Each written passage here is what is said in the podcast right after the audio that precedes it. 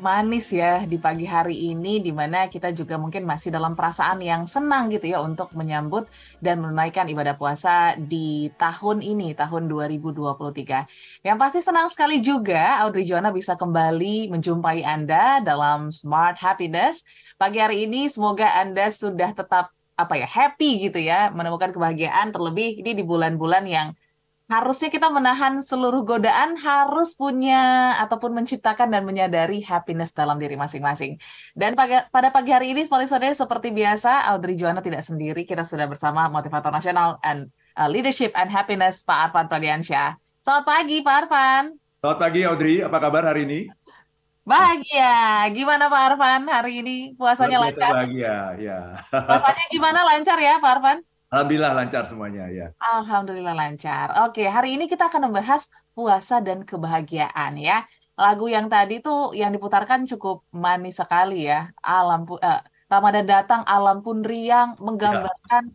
sukacita yang sungguh luar biasa. Mungkin kalau dari versi Pak Arfan, kenapa mengangkat lagu Ramadan datang dari Tompi? Silakan, Pak ya, Terima kasih banyak, Audrey. Jadi uh, lagu ini tepat sekali ya untuk menggambarkan suasana hati kita menyambut bulan Ramadan. Ya, jadi suasana menyambut bulan Ramadan itu sesungguhnya menggambarkan mengenai mindset kita gitu. Hmm. Jadi kalau pengen tahu apa sih yang ada di dalam pikiran kita, apa sih mindset kita mengenai Ramadan ini, caranya gimana? Kalau mindset itu kan sesuatu yang abstrak ya. ya. Maka untuk bisa memahami mindset kita, sebetulnya caranya sederhana saja. Lihatlah apa yang ada pada feeling kita, perasaan kita. Menyambut Ramadan itu, kalau perasaan kita itu gembira, seperti tadi yang digambarkan oleh Tompi itu persis seperti itu mestinya perasaan kita ya. Gembira sukacita karena ini bulan yang penuh rahmat bulan yang penuh ampunan bulan yang penuh dengan pembebasan dari siksa neraka ya. Maka mestinya hati kita tuh gembira gitu menyambut bulan Ramadan ini. Tapi kan yang namanya perasaan kan nggak bisa dibohongi ya yeah. Aha. ada orang yang uh, golongan kedua yang menyambut bulan Ramadan itu biasa aja gitu. Oke. okay biasa aja. Nah, kalau biasa aja itu kemungkinan ya mindsetnya itu melihat bulan Ramadan itu hanya sebagai sebuah kegiatan tahunan, ah. kegiatan rutinitas gitu yang memang menjadi kewajiban bagi orang Islam tuh untuk menjalani itu gitu. Jadi hanya ini sebuah ritual biasa gitu. Itu kalau feeling kita, perasaan kita biasa aja gitu. Tapi ada lagi satu lagi yang menyambut bulan puasa itu nggak gembira gitu. Oke. Okay. sedih gitu. Karena kan capek ya harus bangun yeah. sahur kata gitu ya. Mm-hmm. Bangun sahur capek, terus harus ke kantor juga ya, kena macet juga, tapi nggak bisa makan, nggak bisa minum ya dan sebagainya gitu. Banyak sekali uh, yang nggak bolehnya gitu ya. Jadi uh, mungkin merasa tersiksa gitu dengan adanya bulan puasa ini. Nah itu feelingnya jadi. Jadi dari feeling saja sebetulnya kita bisa melihat, kita bisa menebak kira-kira Audrey apa mm. yang ada dalam pikiran orang. Okay. Jadi ada yang feelingnya itu gembira, nah itu yang seperti lagu Tompi tadi, ini adalah orang-orang yang betul-betul uh, melihat bulan Ramadan ini sebagai bulan yang penuh hadiah gitu. Oke. Okay. Ada juga orang yang melihat yang biasa aja itu berarti melihat bulan Ramadan ini semacam ritual biasa, ritual tahunan. Tapi ada juga yang melihat yang merasa nggak happy gitu, melihat bulan Ramadan ini sebagai bulan yang penuh dengan keterbatasan gitu. Nggak boleh ini, nggak boleh itu gitu. Jadi perasaan kita itu sesungguhnya yang sangat penting. Dan inilah juga yang harus kita pertahankan sepanjang Ramadan 30 hari ini adalah kegembiraan itu. Gimana caranya supaya kita bisa selalu gembira menyambut hari-hari eh, di dalam bulan suci Ramadan ini. Hmm, Oke, okay. jadi tadi Pak Arfan menarik ya membagi tiga klasifikasi gitu dan harapannya semoga yang merasa biasa saja dan juga merasa tidak happy gitu ya Pak Arfan bisa naik ke level satu yaitu happy gitu ya. Betul, jadi mindsetnya harus diperbaiki gitu. Ya. kalau melihat mindset kan abstrak gitu. Apa ya mindset saya? Gampang, lihat aja dari perasaan Anda. Kalau Anda hari ini rasanya biasa aja, mm -hmm. apalagi Anda merasa tidak gembira dan merasa malah uh, susah gitu, nah itu tandanya ada yang salah dengan mindset Anda segera perbaiki. Dan mudah-mudahan setelah mengikuti talk show ini bisa gembira juga nantinya. Ya. Yes, yes. Jadi nanti kita klasifikasi mungkin small listeners boleh polling ya nanti Audrey akan bikin di uh, YouTube kita kira-kira Anda merasa di Ramadan kali ini tuh gimana? Apakah sudah full happiness gitu ya? Ataupun mungkin masih um, biasa saja gitu ya? Atau justru kayaknya beban banget nih Pak Arfan 30 hari nahan makan, nahan amarah, nahan nafsu, bangun pagi lagi. Waduh, mungkin udah ada mindset seperti itu. Silahkan nanti boleh sharing gitu ya uh, tentang uh, puasa dan kebahagiaan. Tapi mungkin sedikit Pak Arfan, kalau dari Pak Arfan sendiri bagaimana? Ini kan momennya kita udah kembali udah apa ya uh, selesai ppkm juga apakah ya. ada yang berbeda di bu, uh, bulan puasa tahun ini pak Arfan? Ya tentu saja ya karena sekarang semuanya sudah berjalan normal yes. bahkan kita ke mana-mana sudah nggak pakai masker ya. Ya. Uh -huh. Kayaknya bebas banget ya nggak pakai masker. ya. um, kemudian juga uh, banyak perusahaan yang sudah mulai melakukan kegiatan offline ya. Yes. Saya itu kalau diminta memberikan seminar atau motivasi, workshop itu sekarang orang udah nggak mau lagi uh, online. online. Ya. Aduh capek kalau online gitu, jadi offline. Bahkan meeting saja, Audrey. Untuk meeting saja itu semuanya kepinginnya ketemu langsung gitu, karena memang uh, ketika kita bertemu bertatap muka itu itu sesuatu yang tidak bisa tergantikan gitu sesungguhnya oleh teknologi apa pun gitu. Jadi jadi sekarang ini saya kira sudah bagus ya kita sudah mulai normal lagi dan mari kita nikmati semuanya gitu. Aha, sehingga bisa apa ya uh, kita merasakan kebahagiaan gitu, uh, terlebih untuk meningkatkan silaturahmi, terus juga pasti oh, dalam menunaikan ibadah puasa. Nah, kita break dulu mungkin Pak Arfan ya, dan juga um, kemarin kita sempat ngobrol-ngobrol sama Pak Arfan, ada breaking news yang juga cukup menarik. Oh ya, setelah okay. ini ya? Yes, uh, tentang tentang kebahagiaan small listeners yang cukup menarik. Jadi pastikan Anda tetap bergabung bersama kami. Jika ada pengalaman mungkin ya selama ini sudah jalan dua hari, hari kedua puasa, bagaimana feeling Anda atau mungkin mau sharing tadi sahur apa silakan. Atau mungkin udah ada planning buka puasa apa hari ini. Boleh juga cerita pada pagi hari ini. Silakan di 0812 11 12 959 atau Anda juga bisa pergunakan live chat YouTube kami di Radio Smart FM. Kita jeda saat tetaplah bersama kami. Smart dalam Smart Happiness membahas tentang puasa dan kebahagiaan. Ini cukup menarik ya karena uh, mungkin kalau kita lihat uh, apa ya makna puasa sendiri kan ya menahan hawa nafsu gitu ya. Mungkin yang membuat kita kalau semu ya secara semu gitu ya membuat kita happy untuk melakukannya gitu ya ini harus kita tahan seperti itu. Tapi sebenarnya kebahagiaan seperti apa sih Pak Arfan yang harus kita apa ya sadari gitu di bulan puasa yang mungkin uh, datangnya itu setahun sekali dan kita juga belum tentu gitu ya ketemu lagi sama Ramadan mungkin tahun-tahun berikutnya. Silakan Pak Arfan. Baik Audrey, sebelum saya menjawab pertanyaan bagus ini ya, saya ingin uh, breaking news dulu boleh ya? Oh, Oke, okay. silakan silakan Pak Arfan. Breaking news yang kita sampaikan tadi ya. Iya, jadi ini breaking news ya. Jadi ini di luar uh, di luar topik kita. Ini ada uh, World Happiness Report. Oke. Okay. 2023. Jadi World Happiness Report itu adalah laporan mengenai uh, kebahagiaan di dunia mm. yang dirilis oleh Perserikatan Bangsa-Bangsa setiap tanggal 20 Maret. Oke, okay. baru ya berarti ya? Baru, baru. Uh -huh. Setiap tanggal 20 Maret gitu ya. Jadi baru hari Senin kemarin itu di, iya. dirilis. Pertanyaannya, kenapa 20 Maret? Nah, tahu nggak uh -huh. kenapa 20 Maret? Apakah uh, itu adalah hari kebahagiaan, Pak Arfan? Betul, betul. Oke. Okay. tanggal setiap tanggal 20 Maret ya, kita merayakan hari kebahagiaan sedunia yes. atau yang disebut dengan uh, International Day of uh, Happiness. Itu setiap tanggal 20 Maret sejak oh. tahun 2013. Jadi wow. Perserikatan Bangsa-Bangsa sejak tahun 2013. Jadi baru 10 tahun terakhir nih Aldi. Yeah. Uh -huh. Sejak 2013 ya baru 10 tahun terakhir Perserikatan Bangsa-Bangsa itu menetapkan tanggal 20 Maret sebagai Hari Kebahagiaan Sedunia atau yeah. International Day of uh, Happiness. Dan uh, setiap tanggal 20 Maret itu PBB selalu merilis uh, hasil penelitian selama setahun. Jadi hasil penelitian itu menggambarkan apa yang terjadi di tahun sebelumnya, di tahun 2022. Okay. kebahagiaan di dunia. Dan mm-hmm. tentunya yang paling ditunggu-tunggu adalah negara yang paling bahagia di dunia. Itu yang paling yes. ditunggu. Aha. Uh, laporannya soalnya panjang sekali itu uh, sekitar 140 halaman gitu. Jadi saya belum sempat baca secara detail ya, tapi secara umum ini menggambarkan uh, bagaimana situasi dunia pasca Covid gitu ya. Yes. Jadi um, pertama yang ingin saya sampaikan ada 10 negara dulu ya, 10 negara yang uh, terpilih ya sebagai negara yang paling bahagia di dunia.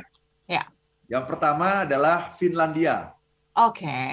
Yang sudah diduga sebelumnya ya, ya. Finlandia, kemudian Denmark, kemudian yang ketiga adalah Iceland. Mm -hmm. Iceland itu Islandia. Yes. Ini negara-negara utara semua ya. Ya, yeah, ya. Yeah. Yang keempat ada Israel. Mm -hmm. Yang kelima Belanda, ini juga negara di utara, Belanda. Kemudian yang keenam Swedia, ini negara di utara juga. Yang ketujuh Norwegia, yang okay. kedelapan Swiss, yang kesembilan Luxembourg, yang kesepuluh New Zealand. Wow.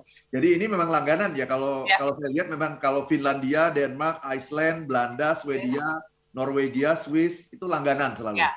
New Zealand itu sering kali uh, tukar tempat dengan Australia, tapi uh, tahun ini Australia uh, masuk ke nomor 12 gitu. Oke. Okay. Ya. Itu Audrey uh, pengumumannya. Oh ya, Indonesia ada di mana? Indonesia ada di nomor 84. Oh, dari 100 ya, Pak Arfan? Dari uh, lebih dari 100. Oh, Oke. Okay. 140-an. Mm-hmm. Indonesia ada di tengah, di tengah agak ke bawah ya? gitu. Iya. Okay. Di nomor 84. Tapi kita memang agak ketinggalan dibandingkan dengan Malaysia dan Thailand. Mm ya sebagai negara tetangga kita boleh ya melihat ke Malaysia ya, itu ya. 55. Oh, Oke. Okay. Sementara Thailand itu ada di nomor 60. Ah, ya ya. Gitu. Kalau yang nomor-nomor bawah itu ada Libanon, ada hmm. Afghanistan itu nomor paling bawah oh, itu. Oh, ya ya. Itu nomor ya. paling bawah. Mm-hmm. Begitu Audrey. Mungkin ada pertanyaan gini. Uh, apa sih yang yang diukur tuh apa sih gitu ya? Indonesia ada di nomor 84. Yang yes. diukur pertama adalah income. Ya, jadi oh. pendapatan ya GNP Gross National Product. Kemudian health. Health itu adalah kesehatan. Jadi harapan hidup, harapan hidup sehat. Mm-hmm. Bukan semata-mata life expectancy ya, bukan semata-mata harapan hidup, tapi harapan hidup sehat gitu. Ya. Mm. Yang ketiga dukungan sosial. Oke. Okay. Apa itu dukungan sosial? Di mana kita memiliki eh, seseorang yang bisa kita andalkan dalam situasi sulit. Nah itu, itu namanya dukungan sosial. Hmm. Yang keempat adalah kebebasan untuk melakukan pilihan-pilihan dalam hidup. Ya, mau milih apa pun, mau melakukan apa pun, memutuskan apa pun bebas. Hmm. Yang kelima adalah kemurahan hati, generosity. Yang keenam, nah ini yang paling sulit mungkin untuk Indonesia, okay. adalah the absence of corruption. Ah. Tiadanya korupsi. Nah ini ini yang mungkin membuat kita ini jatuh sampai ke ranking 84 gitu. Ya. ini kan Audrey, breaking okay. newsnya. Yes, ini ya. menarik ya dan pastinya kita harus terus belajar sama negara-negara di utara ya karena ini ya setiap tahunnya mereka terus yang menduduki langganan ya selalu itu kalau nggak Finlandia dengan Denmark itu selalu langganan kalau nggak nomor satunya Finlandia kalau nggak nomor satunya Denmark gitu. Iya, lalu gantian aja gitu. Uh, Tapi memang sudah tiga tahun berturut-turut ya uh-huh. sejak tahun sejak pandemi ini selalu uh, di apa namanya diborong oleh Finlandia nih tiga hmm. tahun berturut-turut ya. Oke, ini salah satu negara yang mungkin aman, tentram, damai, bahagia kita nanti. Mungkin boleh liburan sesekali gitu ke merasakan gimana vibes-nya gitu ya. Oke, Pak Arman kita kembali lagi gitu ke ya. topik puasa dan kebahagiaan. Mungkin uh, di bulan puasa kan kita memang menahan hawa nafsu yang mungkin ini kita suka semu gitu ya. Ini ya. adalah ya apa kepuasan, terus juga joy dan lain sebagainya gitu dan uh, kebahagiaan seperti apa sebenarnya yang harus kita temukan ataupun makna kebahagiaan dalam puasa itu apa sih sebenarnya Pak Arfan? Very good question, Audrey. Ya, jadi inti dari kebahagiaan itu kan adanya di pikiran. Mm-hmm. Itu inti dari kebahagiaan itu adanya di pikiran. Ya. Kebahagiaan itu terjadi ketika kita bisa memilih pikiran-pikiran yang positif, pikiran-pikiran yang membuat kita berdaya, semangat, antusias, optimis gitu. Itu kan pikiran sebenarnya, masuknya ke dalam pikiran. Nah, kalau kita bicara mengenai puasa, apa itu eh, puasa dan apa hubungannya dengan kebahagiaan itu? Mm-hmm. Puasa itu sayangnya ya sering kali dilihat hanya sebagai menahan diri dari lapar dan dahaga. Oke. Okay. Itu namanya puasa level 1. Nah, nanti kita bikin kita bikin tingkatannya nih Audrey nih. Okay. Ada puasa level 1. Apa itu? Puasanya cuman nggak makan, nggak minum, udah itu aja. Oke. Okay. Nah, bahkan Nabi Muhammad Shallallahu Alaihi Wasallam mengatakan dalam hadis yang sangat terkenal, dia mengatakan begini: berapa banyak orang yang puasa tetapi hmm. tidak mendapatkan apa pun dari puasanya itu selain lapar dan dahaga. Oke. Okay. Jadi banyak sekali nih orang yang puasa tapi nggak dapat apa-apa gitu. Intinya cuma lapar dan dahaga gitu, nggak dapat apa-apa gitu. Ya. Nah itu namanya puasa. Saya mengkategorikan itu sebagai puasa level 1. Jadi tidak ada kaitannya kalau begitu. Kalau kita bicara puasa level 1, nggak ada kaitannya puasa itu dengan kebahagiaan itu nggak ada gitu. Mm, mm. Gitu ya. Nah, kalau gitu, kalau level kita masih di satu, maka tugas kita adalah apa? Meningkatkan level kita ke level 2. Oke, okay, ya. level 2. Apa itu puasa level 2? Mm -hmm. Puasa level 2 adalah bukan hanya menahan diri dari lapar dan dahaga, tapi juga puasa perilaku. Perilaku, oke. Okay. Ya, ya, ya, ya. Kan suka lihat kan ada orang yang puasa tapi mas masih marah-marah? Iya, masih pernah lihat, pernah lihat. banyak. Masih marah-marah, masih ngomongin ya. orang dan sebagainya itu. Itu namanya baru puasa tingkat satu. Oke. Okay. Orang yang puasa tingkat dua itu puasa perilaku adalah orang yang di bulan Ramadan ini selalu melakukan hal-hal yang baik. Ya, hmm. namanya lagi puasa, jangan bohong dong, ya, ya. kan? Nggak marah-marah, nggak ngomongin orang, eh, ke kantor nggak telat, gitu. Pokoknya semua yang baik dia lakukan. Gitu. Itu namanya puasa perilaku. Pertanyaannya, kalau puasa perilaku ada hubungannya nggak dengan kebahagiaan? Um, kalau saya melihat itu ada hubungannya dengan bukan kebahagiaan tapi kesuksesan sih sebetulnya. Kesuksesan, oke. Okay. Bukan kebahagiaan, itu kesuksesan. Gitu. Jadi bagaimana kita bisa menjadi orang yang eh, baik, hmm. menjadi orang yang disiplin, ya kan? Karena bulan puasa ini kan salah satu yang dilatih adalah disiplin, kan? Disiplin. Ya kan, kita uh, jam 4 disuruh makan, ayo makan gitu kan Kemudian ada imsak. Imsak kan artinya apa? Gak boleh makan. Stop. Gitu ya. Terus nanti buka buka puasa nanti jam uh, jam 6 gitu ya. Uh, silakan makan gitu. Jadi semuanya tuh sudah terprogram dengan sangat uh, baiknya gitu, sangat terukur gitu ya. Sehingga itu uh, akan menciptakan uh, melahirkan rasa disiplin dalam okay. diri kita. Nah, itu itu berarti namanya itu puasa perilaku gitu. Oke. Okay. Selain disiplin juga um, self control juga. Jadi kita bisa mengontrol diri kan. Tadinya mau marah, eh ingat saya lagi puasa. Nah, tadinya mau bohong, eh saya lagi puasa gitu. Ya. Tadinya mau ngomongin orang yang yang jelek gitu, tahu-tahu, eh saya lagi puasa gitu. Nah ini adalah yang namanya self control. Nah orang-orang yang melakukan puasa perilaku ini hasilnya adalah apa? Ini bukan kebahagiaan. Oke. Okay. Ini baru yang namanya kesuksesan. Nah itu dia Audrey. Okay. Nanti kebahagiaan itu Aha adalah di puasa mulai di puasa level 3 nih nanti nih. Ah, oke. Okay. Berarti kita tahan dulu ya Pak Arfan ya. ya, ya.